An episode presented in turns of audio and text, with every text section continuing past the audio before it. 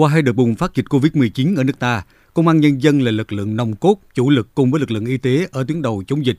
Công an các địa phương đi từng ngõ, gõ từng nhà, ra từng người để truy vết các trường hợp trên các chuyến bay có bệnh nhân COVID-19, các trường hợp là F1, F2, kịp thời cách ly khoanh vùng dập dịch. Qua rà soát các cơ sở lưu trú, phát hiện xử phạt hành chính hơn 5.600 trường hợp người nước ngoài và 7 công ty doanh nghiệp vi phạm quy định về tạm trú, xuất nhập cảnh trái phép.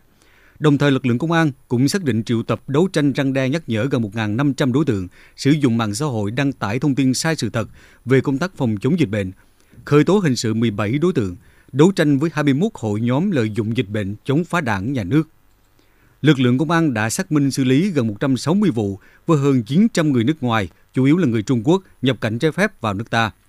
Trung tướng Nguyễn Văn Sơn, Thứ trưởng Bộ Công an cho biết. Tình hình dịch bệnh COVID-19 vẫn đang là tiềm ẩn như nhu cầu người nước ngoài đến Việt Nam làm việc và đặc biệt nhu cầu công dân Việt Nam về quê đón Tết, công tác cách ly, kiểm soát cách ly, nhất là việc thực hiện các quy định tại các cơ sở cách ly dân sự, cách ly tại gia đình còn nhiều sơ hở. Đây là hội nghị rất quan trọng nhằm thảo luận thống nhất về phương hướng, nhiệm vụ công an các đơn vị địa phương cần tập trung thực hiện với điều kiện trạng thái bình thường mới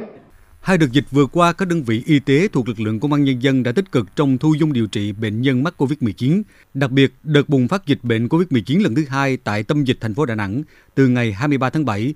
Bệnh viện 199 Bộ Công an đóng tại thành phố Đà Nẵng là đơn vị chủ lực tham gia tiếp nhận thu dung và điều trị cho gần 530 bệnh nhân từ Bệnh viện Đà Nẵng và các cơ sở y tế khác chuyển đến. Đến thời điểm này, đây là đơn vị y tế duy nhất trong lực lượng công an nhân dân có năng lực xét nghiệm virus SARS-CoV-2. Theo Phó Giáo sư Tiến sĩ Nguyễn Trường Sơn, Thứ trưởng Bộ Y tế, Phó trưởng Ban chỉ đạo quốc gia về phòng chống dịch COVID-19, lực lượng công an góp phần rất lớn trong công tác phòng chống dịch vừa qua. Thay mặt Ban chỉ đạo phòng chống dịch COVID-19 quốc gia và Bộ Y tế, tôi xin trân trọng đề nghị cán bộ, chiến sĩ công an luôn đặt tinh thần cảnh giác phòng chống dịch ở mức cao nhất, không có tâm lý trông chờ vào vaccine và ngành công an tiếp tục phối hợp chặt chẽ với ngành y tế và các ngành liên quan khác trong việc ngăn chặn hiệu quả các trường hợp nhập cảnh trái phép, truy vết các trường hợp tiếp xúc, giám sát chặt chẽ các trường hợp phải cách ly tại các cơ sở y tế cũng như là cách ly tại nơi lưu trú, kiên quyết ngăn chặn với các nguồn lây, khoanh vùng xử lý triệt đề các ổ dịch.